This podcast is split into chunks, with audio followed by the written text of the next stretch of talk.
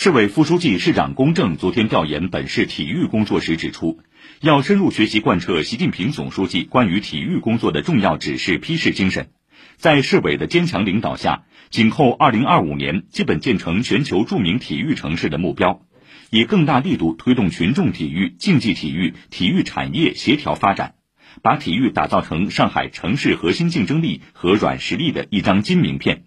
为国家体育强国建设再立新功。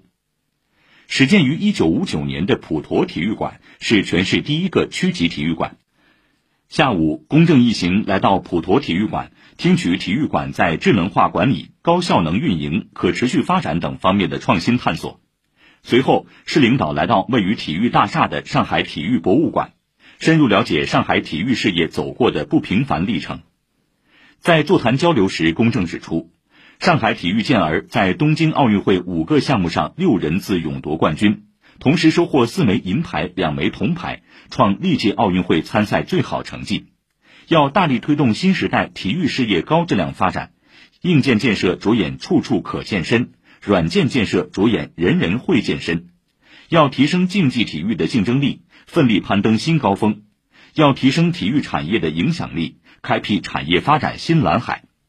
副市长陈群参加调研。